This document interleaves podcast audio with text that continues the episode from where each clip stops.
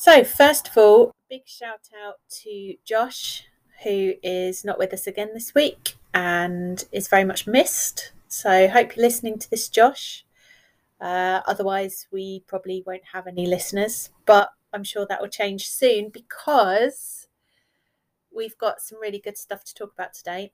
Last episode, we were talking about style and how we think our own style has developed over time. I say we, but then I talked about myself for the full 30 minutes. Uh, so this week, Fotis, it's your turn. And I'm really interested to know how, yeah, what's your kind of writing story, writing journey, uh, as it were? So today, uh, with uh, hi Josh as well from me. Hi, uh, looking forward to having you back uh, soon.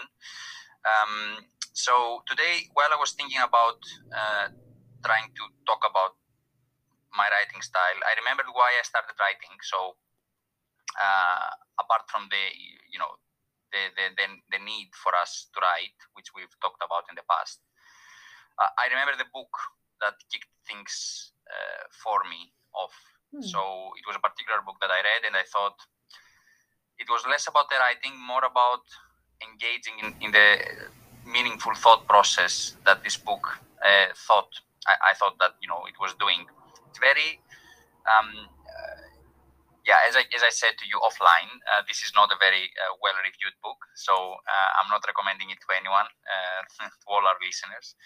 But I will talk about it fondly because I have a special relationship to it. It's mm. called Slow Man by uh, John Maxwell Coetzee.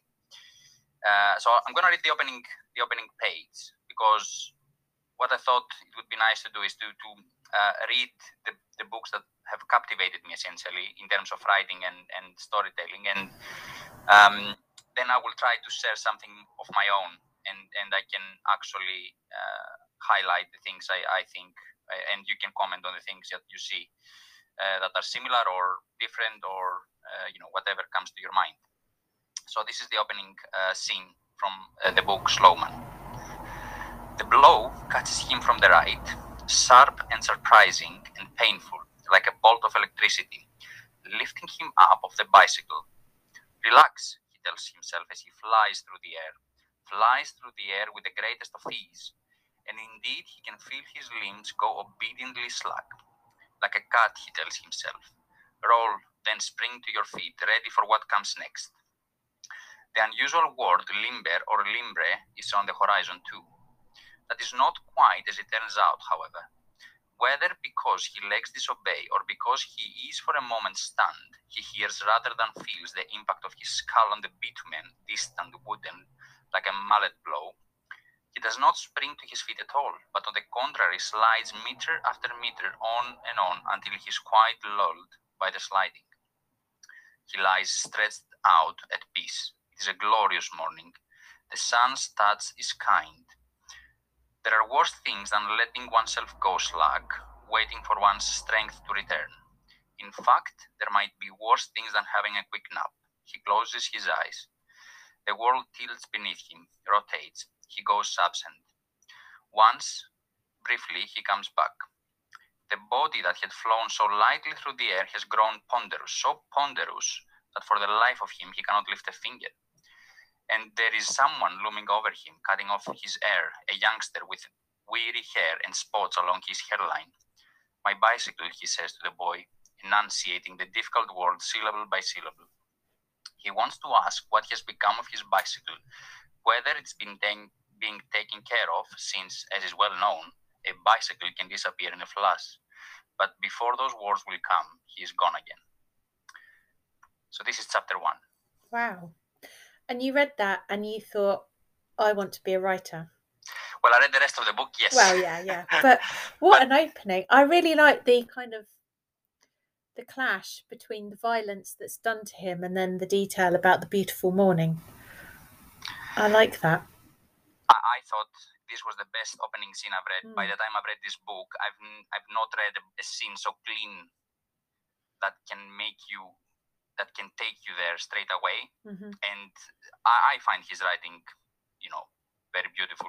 Uh, sometimes it's simple, sometimes it takes you places, and it's it's more hard to read. But I, I don't. But I like it anyway. But I remember, I recall about this book what made me want to write, and it's not just the writing. It's in page 77. There's a paragraph that I thought this paragraph only makes sense because he he he wrote the story in a way that the, that the previous 25 to 30 pages made that paragraph so much so much more impactful for me so hmm. throughout that first part of the book he's refusing to uh, get a prosthesis for his amputated leg because the leg is amputated.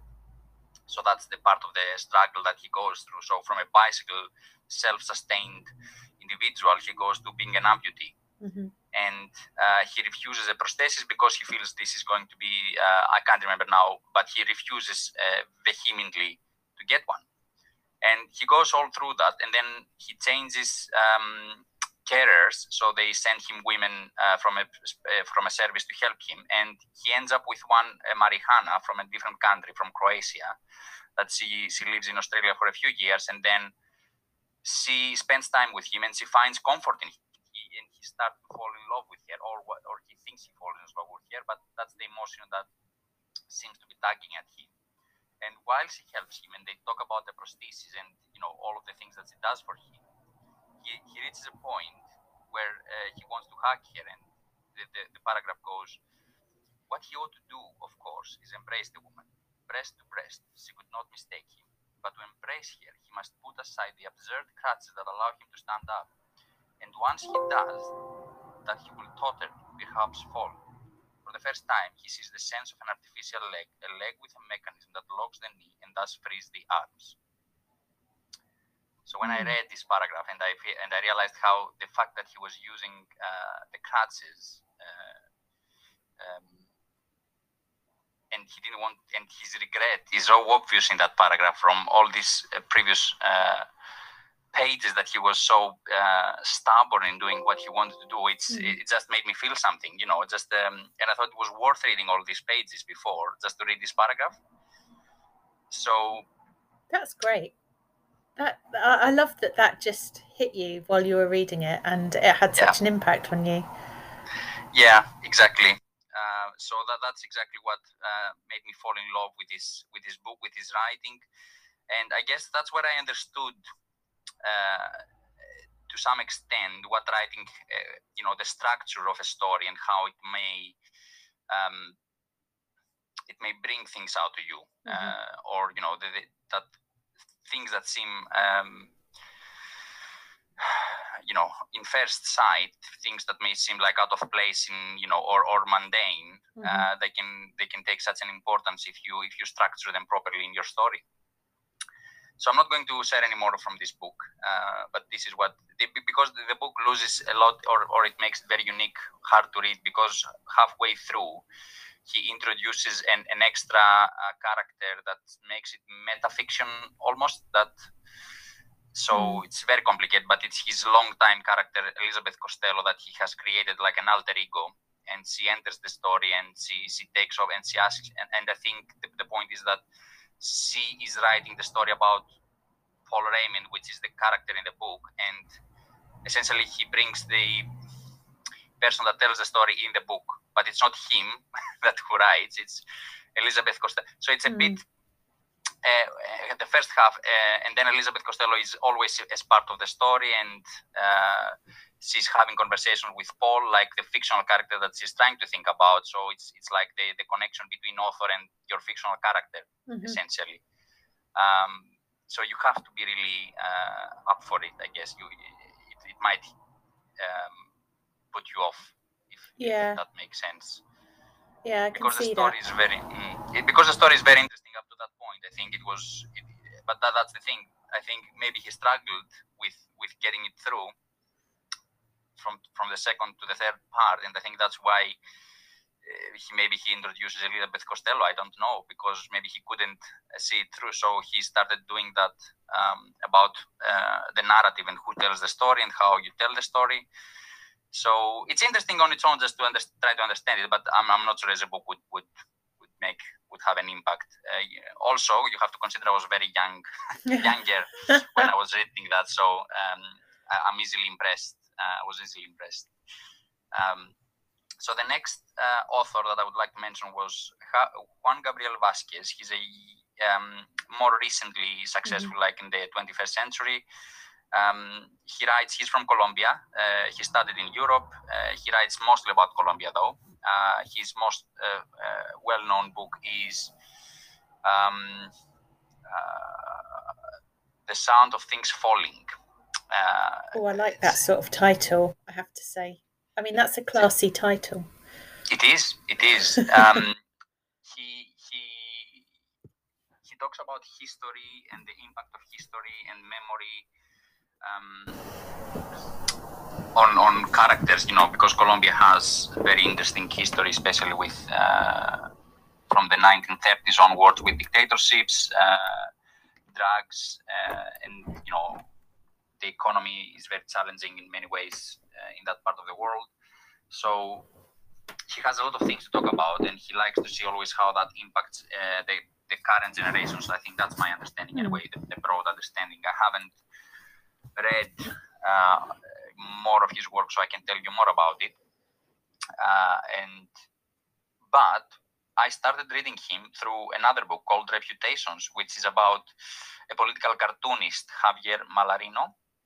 Um, so it's about confronting an incident uh, halfway through the story.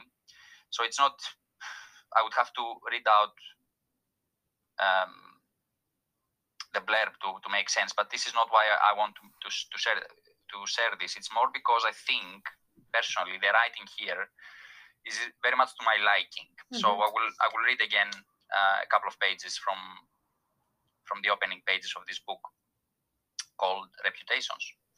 Sitting on a bench in Park Santander, having his shoes signed before it was time for the tribute to begin, Mallarino was suddenly sure he'd just seen a long dead political cartoonist. He had his left foot on the wooden crate and his back pressed against his, the cushion, the cushion, so his old hernia wouldn't start acting up and he'd be letting the time slip by reading the local tabloids the cheap newsprint blackening his fingers and the huge red headlines telling him of bloody crimes, sexual secrets, aliens abducting children from barrios on the south side. Reading the tabloids was a sort of guilty pleasure, something he only allowed himself when nobody was looking. That's what Mallarino was thinking about the hours he'd wasted here, given over to his perversion beneath the pale sunshades, when he looked up away from the worlds as one does to remember and finding his gaze met by the tall buildings, the ever gray sky, the trees that had always been cracking the asphalt, feeling as though he were seeing it all for the first time. And then it happened. Just a fraction of a second. The figure crossed Seventh Avenue in his dark suit, untidy bow tie, and broad brimmed hat, and then turned the corner beside San Francisco Church and disappeared forever. In an effort not to lose sight of him, Mallarino leaned forward and stepped off the crate just as the bootblack was about to apply the shoe polish to the leather and left an oblong mark on his grey sock. A black eye looking up at him from below accusingly, like the man's half closed eyes. Mallarino, who until now had only seen the bootblack from above, the shoulders of his blue overalls speckled with fresh dandruff, the crown cleared by an encroaching baldness, found himself facing a veiny nose, small protruding ears, and a mustache that was white and grey like pigeon shit. Sorry, said Mallarino. I thought I'd seen someone. The man went back to his work, the well aimed strokes of his hand applying shoe polish to the instep. Hey, he added, could I ask you a question? Go ahead, Chief. Did you ever hear of Ricardo Rendon? Silence reached him from below. One beat, then a second. Doesn't ring a bell, sorry, said the man. If you want, we can ask my colleagues after. So this is the hmm. first page and a half. There is nothing. Um, so again, I think the way the, the scene moves, uh, you know, from from describing this, the surroundings, and focusing again on something, uh, on an activity. I always like that. I think it helps me as well, personally, with my writing. Mm-hmm. Um, especially the single event I guess that uh, that I can I can build the scene around it. So in, in this particular case, it's the bootblack and the shining of the shoes, um, which uh, captivated my attention when I was reading it. Yeah, um, that's something that I learned as well. I was going to ask you how that had inspired your writing, and um, I, I remember learning a few years ago about the importance of concrete objects, and this is a little bit different from this example because your character is engaged in an activity, but with the objects, it's it's how you it's how you get across the subtext. You talk about the object and not the bigger issue. So it's focusing on the detail of the boot black, and we understand what that person looks like, but not the other person who he thinks is seen, which is quite clever. Yes.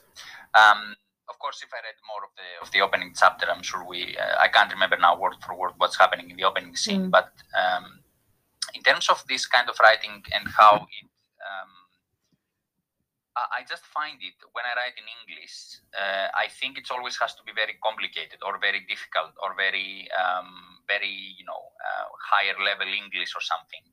I don't think that's what he does. Uh, mm. At least the translation, because it is from Spanish. Uh, I, I don't see in the language something that's out of reach for me. Anyway. No, not at all. Um, and that's the beauty of it. He's he's taking something very everyday, and he's yes. doing something really nice with it but it is still very everyday language. Exactly. So mm. um, he and I think the other books of his that are, that I read exactly they are like that. They, they are mm. the, the, thoughts that he's going through and the way he brings the scenes together are very they can be very complex, and he does this thing like Inception in a way. Like from the present, he brings um, uh, he brings the past, uh, but also past can be very factual in some ways, but he also brings memories into the game where memories can distort the past in in, in, mm. in, in, various ways. So that's what he's he's playing with uh, in his writing, and that's why I like it in, in many ways because um, I want to do the same thing exactly because I think uh, Greece is called actually the Colombia of, of the Balkans. Oh, really? I didn't know because, that. Because yes, because we have a, a very uh, some uh, corruption, for example, um, uh, and other elements of crime can be very similar. Mm-hmm. It, of course, we have uh, Europe to cover for us, and and some of our history. You know, some things tend to go, you know, under the rug, as they say because you focus on other things for Greece. But the daily, the daily life, uh, while it's not uh, in your face so much. Uh, there are challenges with, with corruption mm. and, and crime and uh, other things, and drug trafficking and all of this stuff. So, and I think what, what I like about Juan Gabriel Vasquez and, and his writing is how he he uses that past to talk about the present, and that's what. I am at least attempting to do. Mm, and nice. by present, I mean you know the, the, current generation it would be it would be 30 years ago 40 years ago or or then the impact of that uh, of that last 30 40 years that it has to today mm. of course Greece has a lot of history from the 50s and world war ii and how the, the modern um, country has been formed but uh, i guess i'm trying to make my writing in a way that will actually accentuate these these themes so that's what I'm trying to find with writing. And usually, I don't know if you've noticed, but both of them have uh, they are written in the third person he. The ones that I've mostly mm-hmm. been inspired by. Uh, I don't know. It's it's a little bit detached, I guess, from the individual, and I don't want to put myself in that position yet. Uh, it feels more personal, more more. that's interesting. Because what I've what I know you're doing in your writing and what I think is coming out in especially Vasquez. And it reminds me of another Colombian writer, Gabriel Garcia Marquez, who I've been rereading recently. Um, and these writers are taking something very small and local, like a father daughter relationship, but that kind of stands for the political history mm. or the socio-economic condition of a country or a town or a nationality or something like that. And it's like that concrete objects thing. By talking about the um the small and the tangible you can talk indirectly about the intangible. It's clever, really, isn't it? well, I I, I thought uh, I thought that what is important to talk about when you talk when you want to talk about politics. Mm-hmm. It's not about the politics themselves. It's about how the politics impact the least fortunate, I would say, mm-hmm. or mm-hmm. the masses of society uh, without neglecting those who are you know uh, successful or uh, you know successful in, in quotation marks or you know uh, those who have challenges you know financially or uh, people like myself that had to leave greece or people who cannot afford education or all mm-hmm. of these all of these interesting elements that are, that are that are a direct consequence of politics well you know, if you want to read about how politi- a political party works, you can read a political book, but uh, when you're reading fiction, I think you have to find a way to talk about the, the family, the personal, the mm-hmm. how how it stops you. You know, when how political decisions can affect you in very real terms. So that that's what I was trying to figure out from the from day one. In terms of, I said I will never write something that's just um, essayistic in a way when it comes to fiction. It has to be uh, about the person uh, mm-hmm. in the end and whether people can make something out of it and, and link it to a political concept. Yeah, I, I think I will. The dialogue will always have elements of political conversation in there, you know, uh, or or something that's uh, making you think about that concept when you're reading the story. And that's why I like Coetzee as well because he's doing it from a different perspective, uh, very successfully for the apartheid in in South Africa. Yes, so yeah. all his stories, you can see that kind of tension that comes with the with the real life elements of the mm. time uh, in South Africa. Um, so these are the two uh, that uh, I can definitely say that uh, I can identify to mm-hmm. some extent with, uh, and I aspire to some of their writing. And I think uh, I was going to mention a third one, uh, which is uh, an honorary mention for Josh as well. I gave you that book, Josh, All That Man Is, uh, by David Szalay. I don't know if I'm pronouncing it correctly, but um, it's a, a, short stories. Uh, short stories. It's a combination of, of eight different stories that essentially uh, create one bigger story. Oh, so while so while uh, part one is a different, it's two different characters. Part two is they are all connected in some way, and it, and it goes in a circle in the last story with the first and uh, generational. It's more about. Uh, it's very funny. When I was reading it, I remember it was very funny. It was very easy to read through uh, and very beautiful writing. I think it's his most successful book. Uh, I bought another one of his, and I was not very uh, very impressed. But yes, instead of reading other people's work, um, I did promise to read something older of mine. Excellent. To show you uh, what I was trying to achieve um, at the time. So I'm going to talk about uh, a short story I, I, I uh, sent to a, combina- to a uh, competition, Business or Pleasure, it's called the title. And I can't believe I actually sent the competition because it's full of grammatical and syntactical errors, which you find out later that uh, you know how perfect something should be before you actually send it. But um, I enjoyed the, the challenge. It's all uh, a learning process. yes. but yeah, but at the time, I think all I wanted to do was uh, finish the story and send it. So uh, I'm really excited I did it. So here it goes.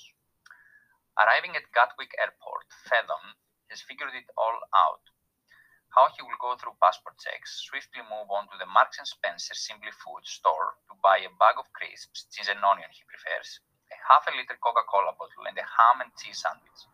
He will then naturally sit somewhere to enjoy the dinner before moving to the exit of the north terminal of Gatwick Airport International Arrivals to wait for the coach that will take him to his home. His second home now all is planned and he will be back to his place by 9 p.m. First, he needs to make sure his passport is ready to be handed to the man or woman that will be checking that he is who he says he is. Fedon is checking the inside pockets of his bomber jacket. Thinly dressed, he thinks for a march cleanly dressed, he thinks, for a match evening. It seems as though all the days of the year he usually travels back to England are one and the same. It is always colder in England than in Greece. The woman in front of him provides the immigration officer with a passport. He opens it, scans her inquisitively, while she's waiting there patiently to be allowed to enter the country. He approves. The man approves, so she passes the gates. Now it's Fedon's turn. How happy he is that he will be resting soon after 12 hours of traveling. Fedon steps forward. Passport, please, says the man behind the desk sitting in front of a computer, the screen splashing enough light to his face for Fedon to realize this is an old man clearly displayed by his white beard. Fedon opens his passport in the page he should. He looks at his face and sees the picture taken three years ago. Three years ago, he created his, his passport to come to England, to become an export officially. And for reasons unknown to Fedon as of yet, a conversation occurs. Country of origin, asks the man. Greece. Fedon responds, surprised. He usually goes through the borders without any sort of questioning. Have things changed in the days I was gone? asks himself. Year of creation, nay, fruition, the man seems to be determined to take this further. 1988, Fedon plays the game. Height, 6 feet 1 or 185 uh, centimeters. Eye color, blue. Hair color, or what's left of it, whispers the man, letting a small chuckle escape his mouth blonde, Fedon thankfully missed the comment, or did he? Celebrity look-alike, Jude Law. Some might say Armie Hammer too. You wish, says the man, the comment escorted by a snort of derision. Wait, what? Fedon asks rhetorically, rhetorically, not sure what was this about. The man continues unperturbed, shape of head, egg-shaped, Favorite quote? I'm pulling your leg, sir. The man reacts instantly, putting the subject to bed by adding jokingly, There isn't such a question in there. However, this would not be the end of it for Fedon. Right, most importantly, are you here for business or pleasure? Business. Purely business then, no pleasure, no pleasure at all. What are you doing here if not take pleasure from it, sir? Fedon is taken aback with the unexpected turn of events his hands holding even more tightly now the laces of his backpack. He must not let nerves come into this. Into what? What is this? Finally, moments or years later, he can't tell. Fedon responds. This is none of your business, no pun intended. Voltaire would have added that to judge a man by his questions, not his answers. What if I were to judge this persona non grata by his questions? Fedon reflected momentarily. Indiscreet. That is what the man is, that is the verdict. I must ask, sir, it is why I'm here, on this very post, on this very seat. Why? Who are you? Fedon picks up the baton. Why must I have this conversation with you here now? I don't know what more is there other than business. What do I, uh, what I do for pleasure? It's my business. Again, no, no pun intended. Is it important who I am? The question must be the most important thing here. I'm no one and everyone. I don't like this question. What is pleasure? Personal, professional? All right. Fedon finds the courage to confront his accuser. I'm here to give pleasure through conducting proper business. Pleasure to yourself or to others? To others, I hope. To others would be my objective. Yes. What about yourself, though, sir? What about you?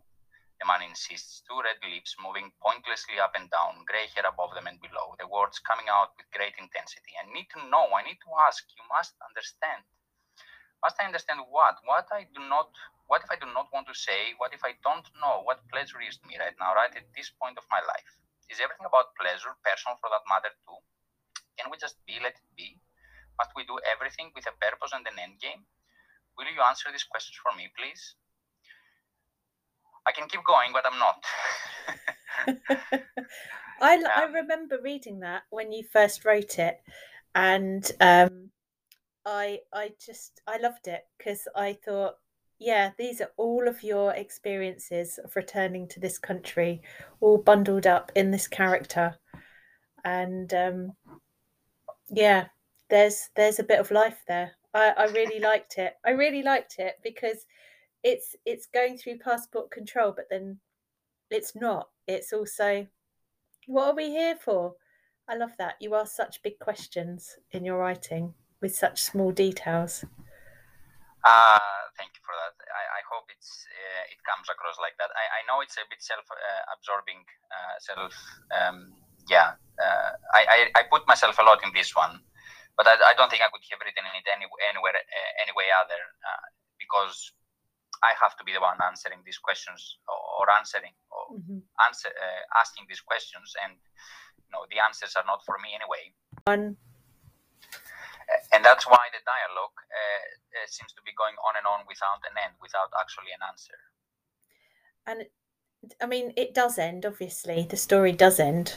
Um, yes. But were you satisfied with the ending? I, I was I was very happy with the ending. I, it was um, because he goes through this this whole process where he's still trying to figure out. He, has been taking aside essentially in this. Uh, I'm going to say it to say this. Don't laugh. In a Kafkaesque way, where he goes on a in a in a dreamlike situation where he's taken aside, by this bureaucratic man and. Uh, he's keep being asked questions like uh, about business and pleasure and uh, essentially what is the purpose of leaving a country and you know going to another country and eventually the man is trying to get him to understand that he has to find enjoyment in this you, you know you can't deal with it just as a, as a business proposition mm-hmm. however obvious it is that it's going to be about business uh, and he, he at some point i make a metaphor about bananas and the export of bananas and that he feels like um, an export and um, which at the time i thought it was it was clever uh, whether it's uh, I don't know about it anymore, but at the time it was okay. And it finishes essentially the last paragraph is is very much a, a return to reality where it says uh, uh, he wakes up and he keeps looking at his watch and it now says four in the morning, which tells him there are two more hours of sleep before he has to wake up and go to work. He lies awake. What does one do when they don't feel like going back to sleep? He opens the light next to his bed. He thinks twice what to do too upset to go back to sleep, too unsettled to focus and read. He chooses to watch a movie. He might as well be at work a couple of hours earlier. He's not that eager. The tie, shirt, and jeans he and he has chosen to wear tomorrow can wait.